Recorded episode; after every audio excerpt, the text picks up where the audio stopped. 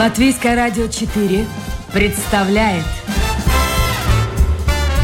Александр Алексеев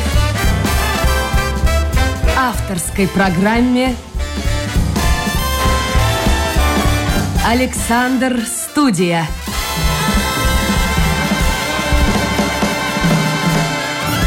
Здравствуйте, друзья. В эфире программа «Александр Студия». Как обычно, в это время с вами автор и ведущий Александр Алексеев. Признаюсь честно, сегодня утром генеральный продюсер программы Людмила Вавинская присылает мне смс и я из этой смс понимаю, что вместе с гостей будет собака. Причем пишут, что волкодав. У вас действительно волкодав дома? У дома две овчарки. Да. Но пришли без овчарки сегодня. Сегодня, да, в студию, да, но иногда я их беру на работу на работу, а как э, коллеги смотрят? Привыкли уже? Они привыкли, они знают этих овчарок с детства. Иногда эти овчарки участвуют, э, ну, когда мы с клиентами разговариваем. Они... Чтобы успокоить клиентов? Не, клиенты любят, любят. Э... Они идут на контакт. Вот если бы она была здесь одна овчарка, можно было бы ее погладить? Конечно, конечно. Серьезно, да? Конечно, да. А как вы, послушайте, в каких условиях вы живете? Две овчарки, свой дом наверняка, да? Да, в частном доме. Еще кот есть. Еще и кот. Семь. А как он? Кто первый, кстати, в семье появился? Кот или овчарки? Ой, у нас сначала бы, всегда были коты. Ну, и потом, ну как, кот уже не Гла- живет главный, он главный 20 лет. Ну, а кот умер, потом овчарка, потом новый кот, потом новая овчарка. А не новая, а вторая. Как собака овчарка. отнеслась к тому, что появился кот? Не было ревности? У мальчика была очень большая ревность, потому что он как-то считал, что, может быть, сейчас он не самая любимая собака у мамы, а вот сейчас кот появился. Ну что, сейчас понял, что он все равно самый любимый мальчик мамы. И кот это, кот это как любимец мужа. Лаура, чтобы закончить э, эту тему с животными, я сейчас в раздумье уже довольно долго. Тут не знаю, то ли приобрести кота, то ли собаку. Говорят, что кота лучше всего не породистого. Тогда он будет очень добрым, милым. А вот из вашего опыта. Но я люблю овчарок. Нет, ну овчарка в моей маленькой квартире. Это нереально. Овчарку. Или лучше две овчарки. Конечно. И сам в коридоре живи. А вот кот, как вообще? Он, он идет на контакт или он живет своей жизнью? У, нас сиамская кошка, она очень э, любит э, контактироваться. Она, в принципе, себя чувствует как собака, как вот только ждет, когда она тоже вырастет, как, как собака большая. Да. А, ну что ж, сегодняшняя гостья без собаки. Ни одной, ни второй собаки она не взяла с собой. И кота тоже не привела. И даже мужа не привела, Филиппа. Ну, не Филиппа Киркорова, а Филиппа Раевского, которого вы очень хорошо знаете как политического обозревателя. Сегодня у меня в гостях супруга Филиппа, Лаура Минскер. И Лаура, ну, наконец-то я могу сказать доброе утро. Доброе утро. Uh, Лаура большой начальник, между прочим, председатель правления агентства Medio Tilts. Uh, в семье кто у вас лидер? Муж. Муж? Да. Это он сейчас, небось, слушает, вы поэтому специально и говорите. Филипп, не верь ни одному слову. Не верь. Женщины делают вид, что муж главный, а руководят-то, в общем-то, они сами. Мне так кажется. Нет, все большие решения это муж принимает. А вот какое большое решение, ну, в последние, не скажем, ну, скажем, там, пару месяцев вы принимали? Он принимал. Ой. Ну, такие связанные с строительством, например. Что-то строите, да? Ну, мы все время что-то там строим или рем- ремонтируем. Ну, а муж был вместе с вами э, в Хорватии сейчас? Мы Нет, уже так постепенно был, подходим. Муж был в Америке тоже по бизнес-делам. Хорошо. Вы недавно вернулись из Хорватии, из города Дубровник, очень красивый город, но вы туда ездили, в общем-то, в командировку, я так понимаю. Там проходила э, конференция, глобальный э, саммит ПРОИ. Вот, может быть, несколько слов об этом, а затем уже перейдем вглубь этой тематики, поговорим о том, как э, пиар влияет на людей в мире, и, в частности, после 24 февраля, и каким образом мы можем в этом мире сориентироваться, чтобы получить, ну, более-менее достойную информацию. Итак, что такое вот ПРОИ? Угу. Ну, все мы знаем, что такое Давос, что в Давосе собираются э, экономически влиятельные люди на конференцию и там обсуждают свои важные дела. Ну вот, в Дубровниках проект Global Summit это, в принципе, похоже только в сфере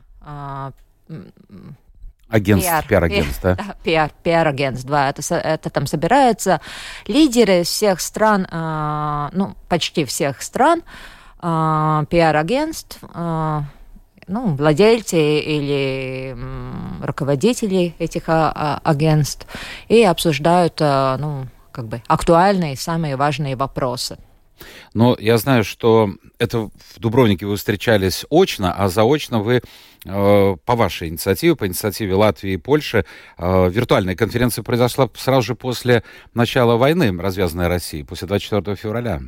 Да, да, мы сразу с, э, инициировали такую глобальную, ну как бы виртуальную конференцию, чтобы обсуж, обсуж, обсудить происшествие, ну ну, вы не политики. Вы люди, свя... хотя частично связанные, потому что пиар-агентства работают и с политическими партиями, движениями, лидерами.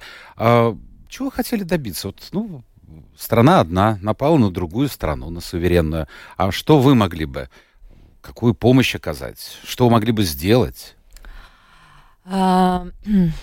Но это так кажется, что, в принципе, пиар это только там, креативная компания и так далее, но по существу пиар-консультанты, они дают советы э, тем же самым ну, руководителям больших брендов, которые дальше принимают бизнес-решения, например, уходить из рынка России или не уходить из рынка России. Но это бизнес. Это, это касается бизнес, бизнеса. Да. А политика? Поли, э, это зависит от э, конкретной агентуры. Не все агентства работают с политиками, но очень многие э, работают с, с, ну, с политиками индивидуально или с политическими. А вы работаете, ваше агентство? А, с политическими пар партиями мы не, не работаем. Это принципиальная установка или просто так сложилось? Э, это принципиальная установка, да. А почему? Если не секрет, конечно. С партиями очень трудно э, на самом деле э, работать. Это такой большой э, времени, как потέρējošs Лайкс. Тратится большой да, объем тратится времени? очень большое время, а, поскольку этот процесс, ну, как при, принимается решение политических партий, такой довольно длинный, длинный и нам больше нравится работать а, с бизнес-компаниями. Хорошо. А, а вот, кстати, по вашей инициативе, по инициативе Польши была создана вот эта конференция первое, да, в интернете после 24 февраля. А вот интересно, вот ПРОЭ входят или входили э, компании из России? Да, конечно, у нас была большая, э, ну, одна из самых крупнейших российских пиар-агентств э, состояла в нашем, ну, как бы... Членом да? являлась, да? да? членом угу. яв, яв, являлась. По нашей инициативе мы организовали, как бы, ну, переговоры с, этой, э, с этим агентством, и после этих переговоров мы уже окончательно приняли решение, что наши взгляды очень сильно отличаются. И тут э, нет возможности как бы больше работать вместе. То есть они заняли пропутинскую позицию? Они заняли очень хитрую позицию. Они заняли такую э, риторику, что все э, вот эти 20 лет до войны Путин делал только хорошее. И вот тут как-то так случилось, но, может быть, не совсем красиво. Они забыли про Грузию, по, про Крым, про то, что бомбили Чечню. Все это было как хорошо. Ну. А как они отнеслись к тому, что они были исключены из uh, вот этого саммита? Они... Um,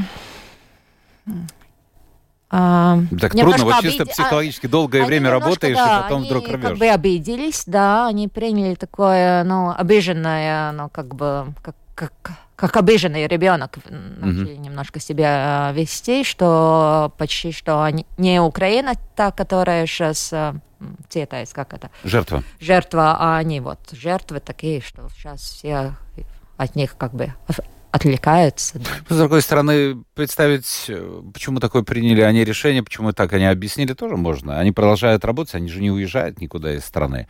А чтобы продолжать работать, э, с властью спорить-то особо них не приходится. Ну, их бизнес очень сильно пострадал, поскольку они обслуживали глобальные бренды. И, как я понимаю, с ними случилось то же самое, что, к сожалению, с, украинской, а, с украинским агентством они потеряли большинство своих клиентов. А украинская тоже является членом, да? Да, и украинское агентство, они участвовали участвовали в Дубровниках, и они как раз рассказывали, как они продолжают работу в условиях войны. Ну, вот это интересно будет узнать, но это буквально через минуту-другую об этом поговорим. Я напомню, друзья, это программа «Александр Студия». Мы продолжаем работать в прямом эфире. У нас сегодня в гостях председатель правления агентства Media Details Лаура Минскер. Она только что вернулась из э, так и хочется сказать, Югославии, из Хорватии, из города Дубровника, где проходил глобальный саммит крупнейших и самых, ну, ярких, скажем так, э, пиар-агентств э, мира. Принимали участие, я смотрю, здесь не только Европа, но и Бразилия, Египет, Сингапур, да, Новая Зеландия, Канада, Камбоджа,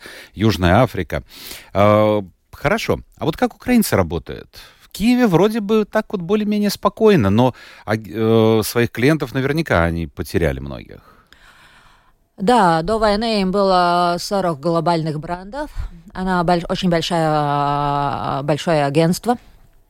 И после войны им осталось три клиента. Всего лишь. Они не уволили ни одного своего сотрудника, они продолжают выплачивать э, зарплаты. И один из вопросов, который мы в этом саммите э, решали уже так на личном уровне, Эм, как кто может помочь э, на какое-то время э, взять у себя э, их их работников, чтобы помочь, ну, как бы зарплатами. Так, ну, угу. А были такие дальше. возможности? Появилась такая возможность? Да, Кто-то предложил, да. да? Да, появилась. И даже это не значит, что только наш регион, где, ну, например, русскоязычный, но это а что они вообще рассказывали? Каково положение? Потому что вот смотришь то, что размещают социальные сети, если говорить о Киеве, то, в общем-то, там жизнь более-менее нормальная сейчас, пока.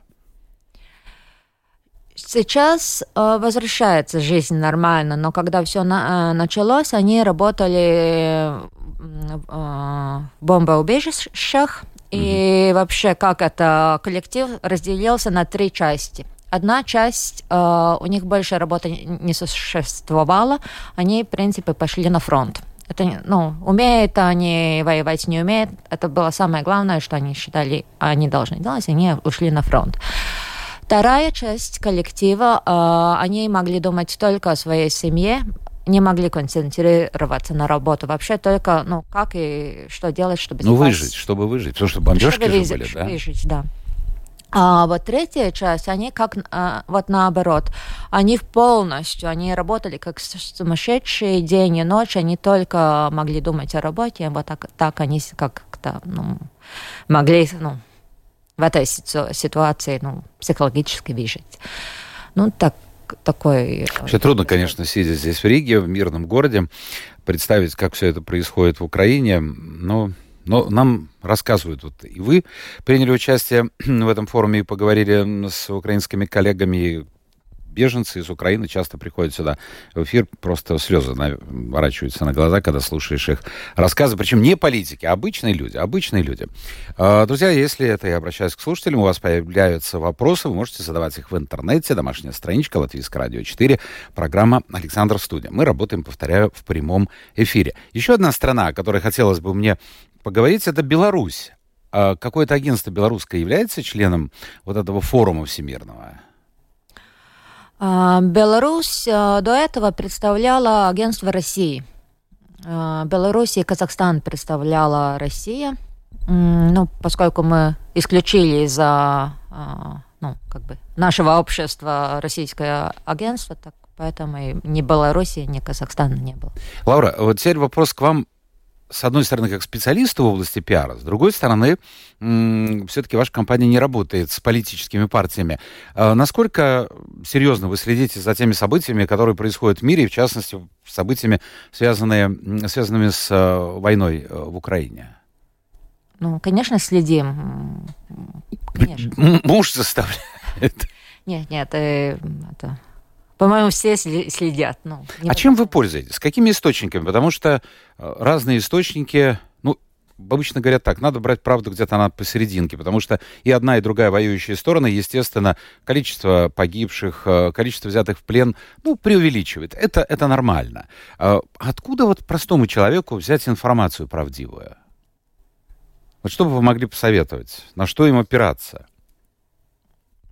Я бы советовал опираться на наши э, латвийские масс-медиа. Наши есть Латвийские sabiedriskie медиа, которые, общественные. общественные медиа, которые дают правдивую информацию. А вы знаете, вот иногда приходят, э, не скажу, что часто, но приходят, я не знаю, может быть, это фейки, может быть, это люди, которые сидят просто на зарплате и активно принимают участие в кавычках, во всех обсуждениях в социальных сетях, но иногда приходят вот э, письма, как я говорю, от трудящихся о том, что вы обманываете, вы лжете, вы э, не говорите правду. Вот некоторые люди не доверяют и общественным средствам массовой информации.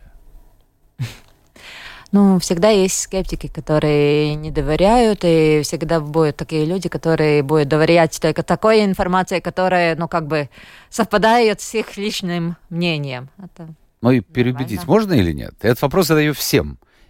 И потом я скажу, к какому выводу я прихожу. Вот можно ли переубедить человека, который считает вот так, ну, допустим, занимает пропутинскую позицию? Э, так, просто их переубедить, я думаю, очень трудно. Это должно произойти с ним что такое-то, какой-то лич, очень сильный личный опыт, чтобы они поменяли свою позицию. Вот к такому выводу приходят почти все гости, которым я задаю этот вопрос. Но, тем не менее, вода камень точит, как говорится. Или действительно в жизни человека произойдет какое-то событие, которое заставит его по-другому взглянуть на все эти события. А вот интересно, вам как пиарщику, а, наверняка интересно, война войной, но какие методы используют? Следите ли вы за этим? Какие методы использует одна и другая сторона? Вот именно э, в том, как они показывают военные действия.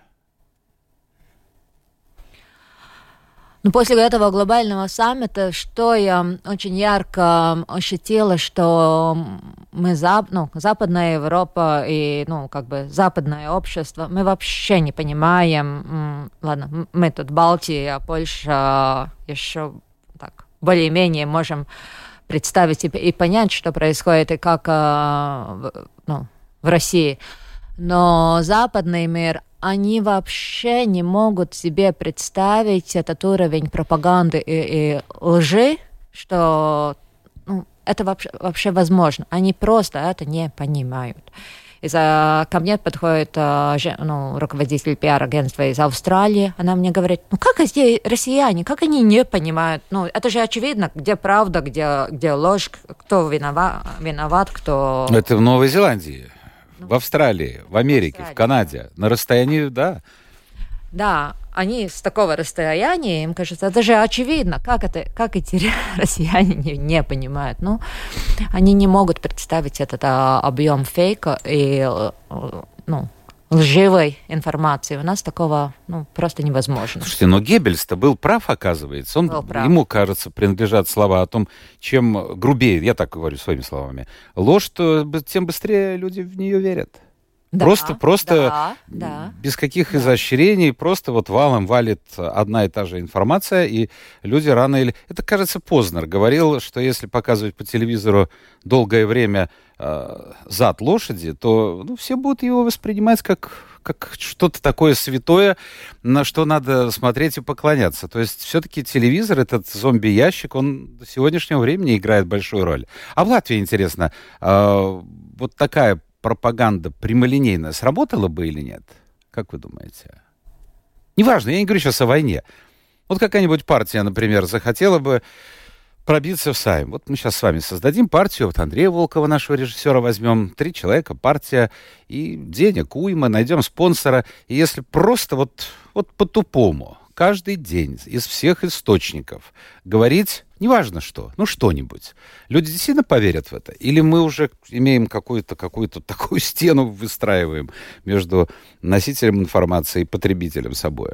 Или все-таки народ схавает, как говорят? Ну, у нас, наверное, никогда не было на то... Это длительный период тоже должен быть. У нас эти компании так начинаются, и ну, там, бомбит, бомбит, бомбит, и потом они заканчиваются. Ну, тогда этого эффекта такого нет. Это мы видим, например, ну, как Шлессер же и там не, некоторые политические партии делали ведь такие эксперименты, но все-таки они не Но популисты довольно часто получают определенное количество мест популисты получают, но всегда в любом обществе есть а, определенный процент а, людей, ну, есть спрос, есть предложение, предложение. да. И то есть, если политик будет говорить то, что хочет популизм. слышать избиратель, значит, э, вероятность высока, что человек проголосует именно за этого политика. Вот именно. И это не значит, что там должна быть очень огромная ну, рекламная кампания если этот месседж будет. Но на Западе же тоже так происходит. Я думаю, во всем мире.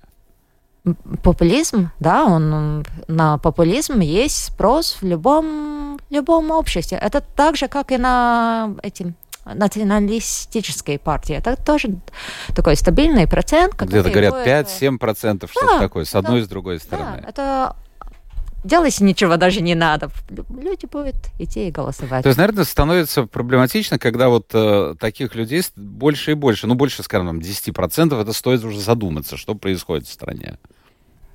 Да, вы правы. Согласна? Да. А как вы сами? Вот вы тоже принимаете участие в выборах. Как на вас все это действует, предвыборная кампания? Или вы смотрите совершенно профессионально на все эти вещи и не поддаетесь э, там, дешевой или дорогой рекламе? Но я всегда смотрю, какие решения политики при, принимали ну, при предыдущем сайме или, э, или валдыба. Ну, правительстве. Правительстве, да. И если он был, ну, там, лево ориентирован, но я не верю, что он поменяется. Ну, значит... А муж оказывает нас? Вы можете спросить у него, Филипп, вот как ты как ты посоветуешь? Или это сугубо личное да, дело? Мы, да, мы обсуждаем дома политику, да. Обсуждаем. Еще один вопрос по поводу современного положения, уже говоря о Латвии. У вас нет ощущения какой-то нестабильности в Латвии, вот какого-то ощущения страха из-за этой войны? Потому что многим людям, э, на многих людей это действует очень-очень серьезно. Да, есть скрытый страх, это скрытый стресс. И я знаю многих людей, на которых который очень сильно это чувствует, и, наверное, это уже будет оказывать какое-то действие на их э, здоровье. А что делать? Таблетки принимать? Это не решение. Ну, надо помогать Украине выиграть войну. Вы смотрите, сейчас э, то там, то тут, то в США, то в Италии, то еще где-то начинают звучать голоса о том, что мол, ну давайте вот, ну ладно, Путин там сошел с ума, все уже, старик, сколько ему там осталось, больной, ну давайте, ну черт с ним, ну пусть там коридор дадут украинцы, пусть Крыму, все, зато война закончится. Вот откуда эти голоса появляются? Ну, большой лобби, конечно, это тоже надо э, э, иметь, э, ну, как бы, э, виду, что Россия, она же очень а, а, большие ресурсы, а, все а, эти вкладывают в лоббирование интересов, да, свои? Инвестировали, да. Да, конечно, это же очень такие близкие и даже дружественные ну, ну, связи. И, ну, Россия лоббирует свои интересы. Тот же пример Шредера. Я вчера смотрел, Берлускони говорил, да. что дважды звонил Путин. Мне так интересно, как это все происходит. А, ну, наверное, не так, как я звоню, или вы звоните кому-нибудь. И Путин ему дважды не ответил, и Берлускони, наверное, обиделся. Это в самом начале войны. И, э, в общем-то, гневно выступил против этой войны. А сейчас вдруг опять, вот давайте, мол, попробуем что-то, попытаемся сесть за стол переговоров. Я не знаю, вот вы говорили с украинской делегацией. Какое у них настроение? Они очень оптимистичны, они уже этот стресс, э, ну, как бы... Прошел? Прошел. И сейчас они очень рационально настроены. Э, я даже с, могу с, в сравнении с, со мной, я более эмоциональна, чем у украинца. Ко всему привыкает. К счастью, такая вот э, вещь есть в нашем организме, потому что, ну, с ума сойти, если постоянно быть в стрессовом состоянии. Привыкаешь и к войне, Привыкаешь. и к проблемам. Привыкаешь. Но мы не должны не привыкать, но так же, как Россия лоббирует свои интересы, так же и мы, ну, Латвия, Польша, ну, все, ну, которые мы страны заинтересованы помочь Украине, мы тоже каждый день должны думать, что и как мы можем сделать, чтобы лоббировать наши, э, наши интересы. Я вот смотрю в социальных сетях в последнее время довольно много материалов, как будто бы э, какие-то эпизоды снятые, как будто простыми людьми, как нехорошо себя ведут украинцы а, за пределами Украины, то есть беженцы. А, конечно, всякое бывает. Но когда смотришь это, у меня создается впечатление, что настолько это все проплачено, оплачено э, Кремлем. Прямо какие-то волны. Вот пошла такая волна, вот пошла такая волна. Но каким-то образом люди должны все-таки, простой человек должен же как-то отсеивать зерна от э, плевел. Я напомню, друзья, это программа «Александр Студия». У нас в гостях председатель правления агентства Media Details Лаура Минскера. Лаура, ваш муж – он же в Земесардзе. Мне много рассказывал, что прямо... Э, вот э, как вы к этому отнеслись? То, что, к тому, что он, в общем-то, с оружием в руках готов защищать страну. Um, да, он вступил в Земесардзе сразу после 2014 года, после оккупации Крыма. Uh, сначала, сначала я очень боялась очень боялась. И сначала я, как это, досмоюсь на... на... Возмущалась. Да, на других, что почему только мой муж, а вот другие там, типа, собираются там, если что, бежать или так далее. А потом я просто как-то поняла, что каждый делает а, дело по своей совести, и я горжусь своим мужем. Есть кем гордиться. А, еще один вопрос по поводу Латвии. А, мне кажется, перед любыми выборами, об этом говорят политологи, но проходят выборы, и все, в принципе, остается по-прежнему. В Латвии двухобщинное государство. Ну, так, так сложилось. Да. А, русскоязычный, хотя многие говорят, неправильный термин, но тем не менее. И а, коренное население, латыши имеется в виду. Что что вам кажется здесь неправильно? Почему все попытки, или это попытки только на бумаге были, почему все попытки каким-то образом э, объединить вот эти две общины? какую-то идею государственную создать, родить. Э, почему они все время э, наталкиваются на непонимание или нежелание, и, в общем-то, деньги расходуются, а смысла никакого нет, толка никакого нет?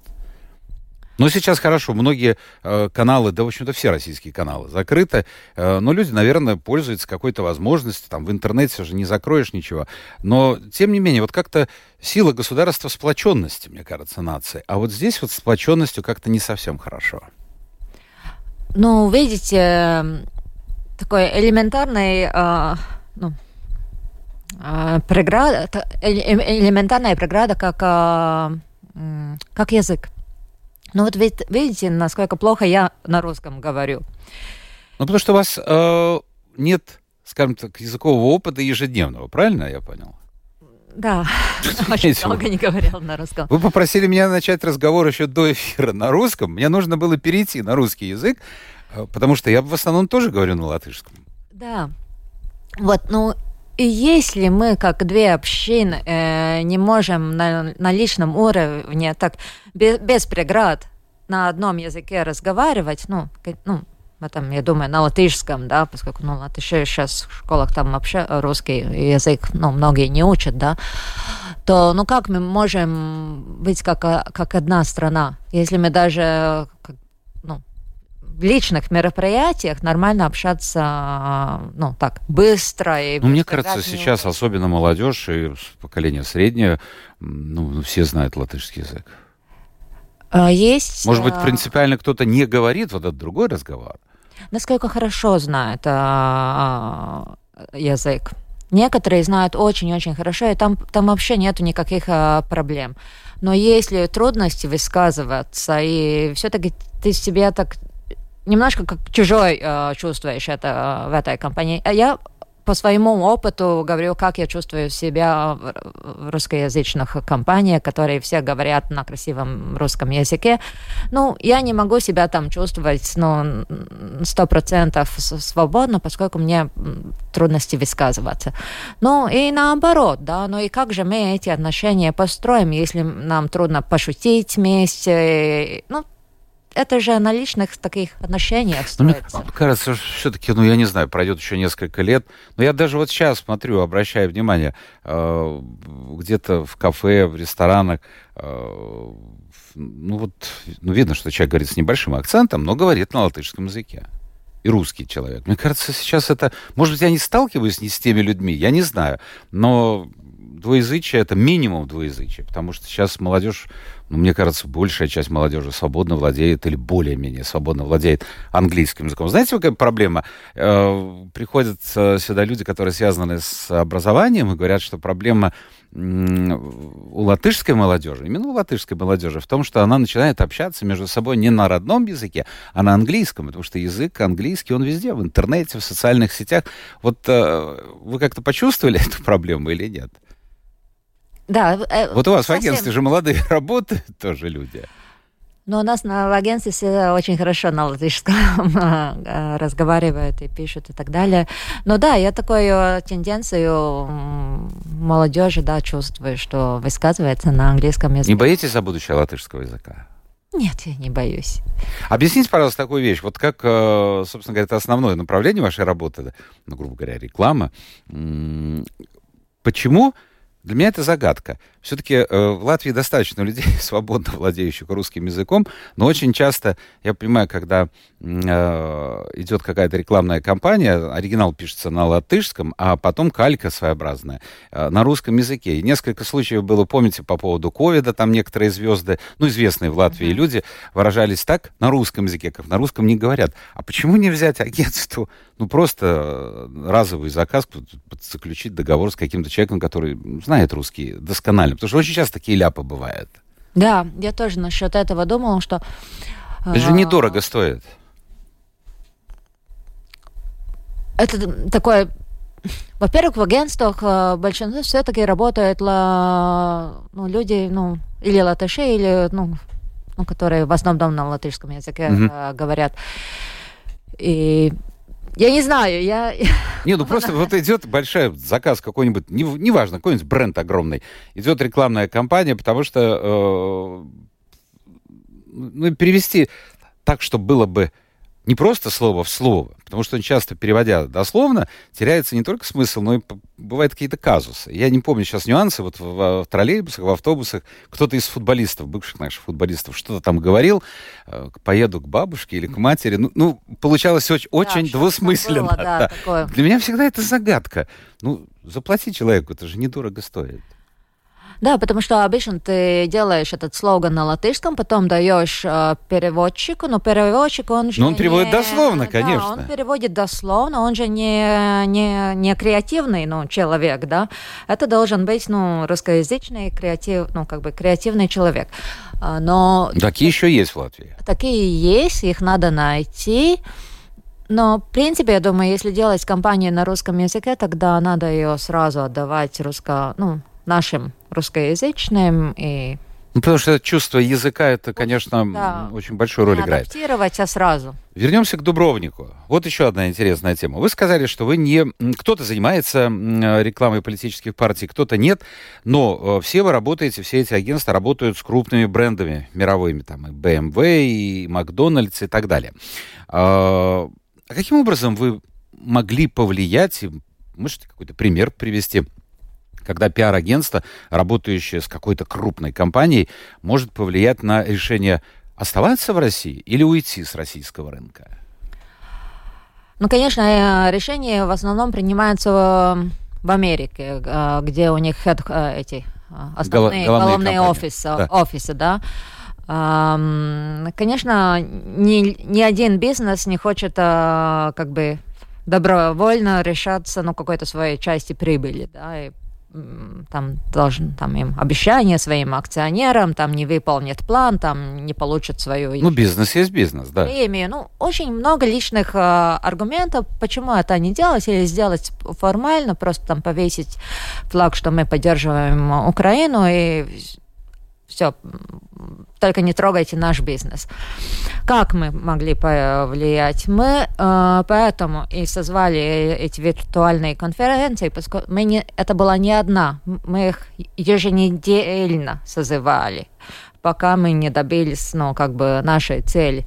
И мы э, помог, помогали собирать эти факты и аргументацию, как вообще в этом регионе люди относятся к войне, чтобы они из этих этой аргументации уже могли подготовить ну, аргументы на для своих акционеров? Да, для своих акционеров. Нет, сначала мы давали эти аргументы нашим партнерам, ну, например, в США, там у нас несколько этих а, агентств США, они действительно участвовали, они записывали наши все аргументы, и тогда они уже разговаривали со своими клиентами, потом на следующей неделе мы опять созна- созванивались, они говорят, ну, нам там клиенты говорят то и то, там, нам надо еще аргументы. Ну, наши страны опять собирают а, аргументы, чтобы вот я посмотрел на выходные. Говорить. Вот смотрите, в Москве открылись Макдональдс, но уже под другой вывеской. Какой-то миллионер из э, Новокузнецка, да. мне кажется, э, выкупил эту, э, эту сеть фактически. Ну, посмотрим, поживем, увидим. Но появляются сообщения, правда, опять-таки, я не знаю, можно верить им или нет, о том, что некоторые бренды будут, ну, по крайней мере, рассматривать вопрос о том, чтобы вновь вернуться на российский рынок. Так что бизнес, он... Да, это, я говорю... Параллельно э, политике часто идет. Ну, на Украине, но там реальная война. Ну, это война, это понятно. Тоже война, мы тоже все время продолжаем ну, работать с аргументами, все время смотрим, чтобы ну, вот фирмы не, не делали вот так, как вы говорите. Опять будем тогда с, а, собирать эту глобальную, а, ну, виртуальную конференцию, опять будем звонить в колокола. Но чувствуете, что ваше влияние все-таки каким-то образом ощущается? Это первый раз, как бы, не знаю, в моем опыте, ну, такая маленькая страна, как Латвия, и там ну, Литва, даже Польша, да, что вдруг весь мир слушает, что мы им говорим, и действительно... Ну, потому что эти страны, они рядом с Россией, они, история их такова, что Россия, сколько там, два-три было раздела Польша и, и Вторая мировая война, и, и про Латвию я уже не говорю, Литву и Эстонию, оккупация, так что это вот на своем жизненном опыте э, эти страны знают, что такое Россия. Э, так, фактически, вы знаете, тут нет необходимости отвечать, но, может быть, двумя словами. Э, пишет Игорь, раньше регулярно смотрел российские латвийские новости, сравнивал их, латвийское телевидение старательно догоняло российские по количеству непроверенных фактов, лишь бы они соответствовали антироссийскому курсу. Вот он такое заключение сделал. И еще одно вот похожее, похожее послание от Анны – каждый день из всех источников, это у нас, да, тупо льется в уши западная пропаганда, тем более из одного источника. Ну, вот такая точка зрения, видите. Да, есть такая. У нас же по социологическим опросам 20% русскоязычных а, поддерживают путинскую как бы, политику. Их не переубедить, я так считаю. Вот, а с остальным, ну, частью общества с ним можно аргументировать. Я думаю, ну, понимаете, до войны там можно было бы спорить, еще что-то говорить. Но здесь, когда уже, ну, как сейчас грубо скажу, козлу понятно, одна страна вдруг ни с того ни с сего пересекла границы суверенного государства и стала убивать там людей. Ну вот, вот как путинская, не путинская пропаганда. Ну, мне кажется, это такой факт, который невозможно скрыть. Но, тем не менее, есть люди, которые этому не верят, наверное. Не знаю. Да. Лаура Минскер, председатель правления агентства Медиа Тилдс, э, владелица двух собак, одной кошки и мужа Филиппа Раевского, была сегодня в гостях нашей программы. Спасибо, Лаура. Спасибо. Наше вам. время в эфире подошло к концу. Спасибо всем тем, кто был вместе с нами. Завтра новый день, новый эфир и новые гости. Пока.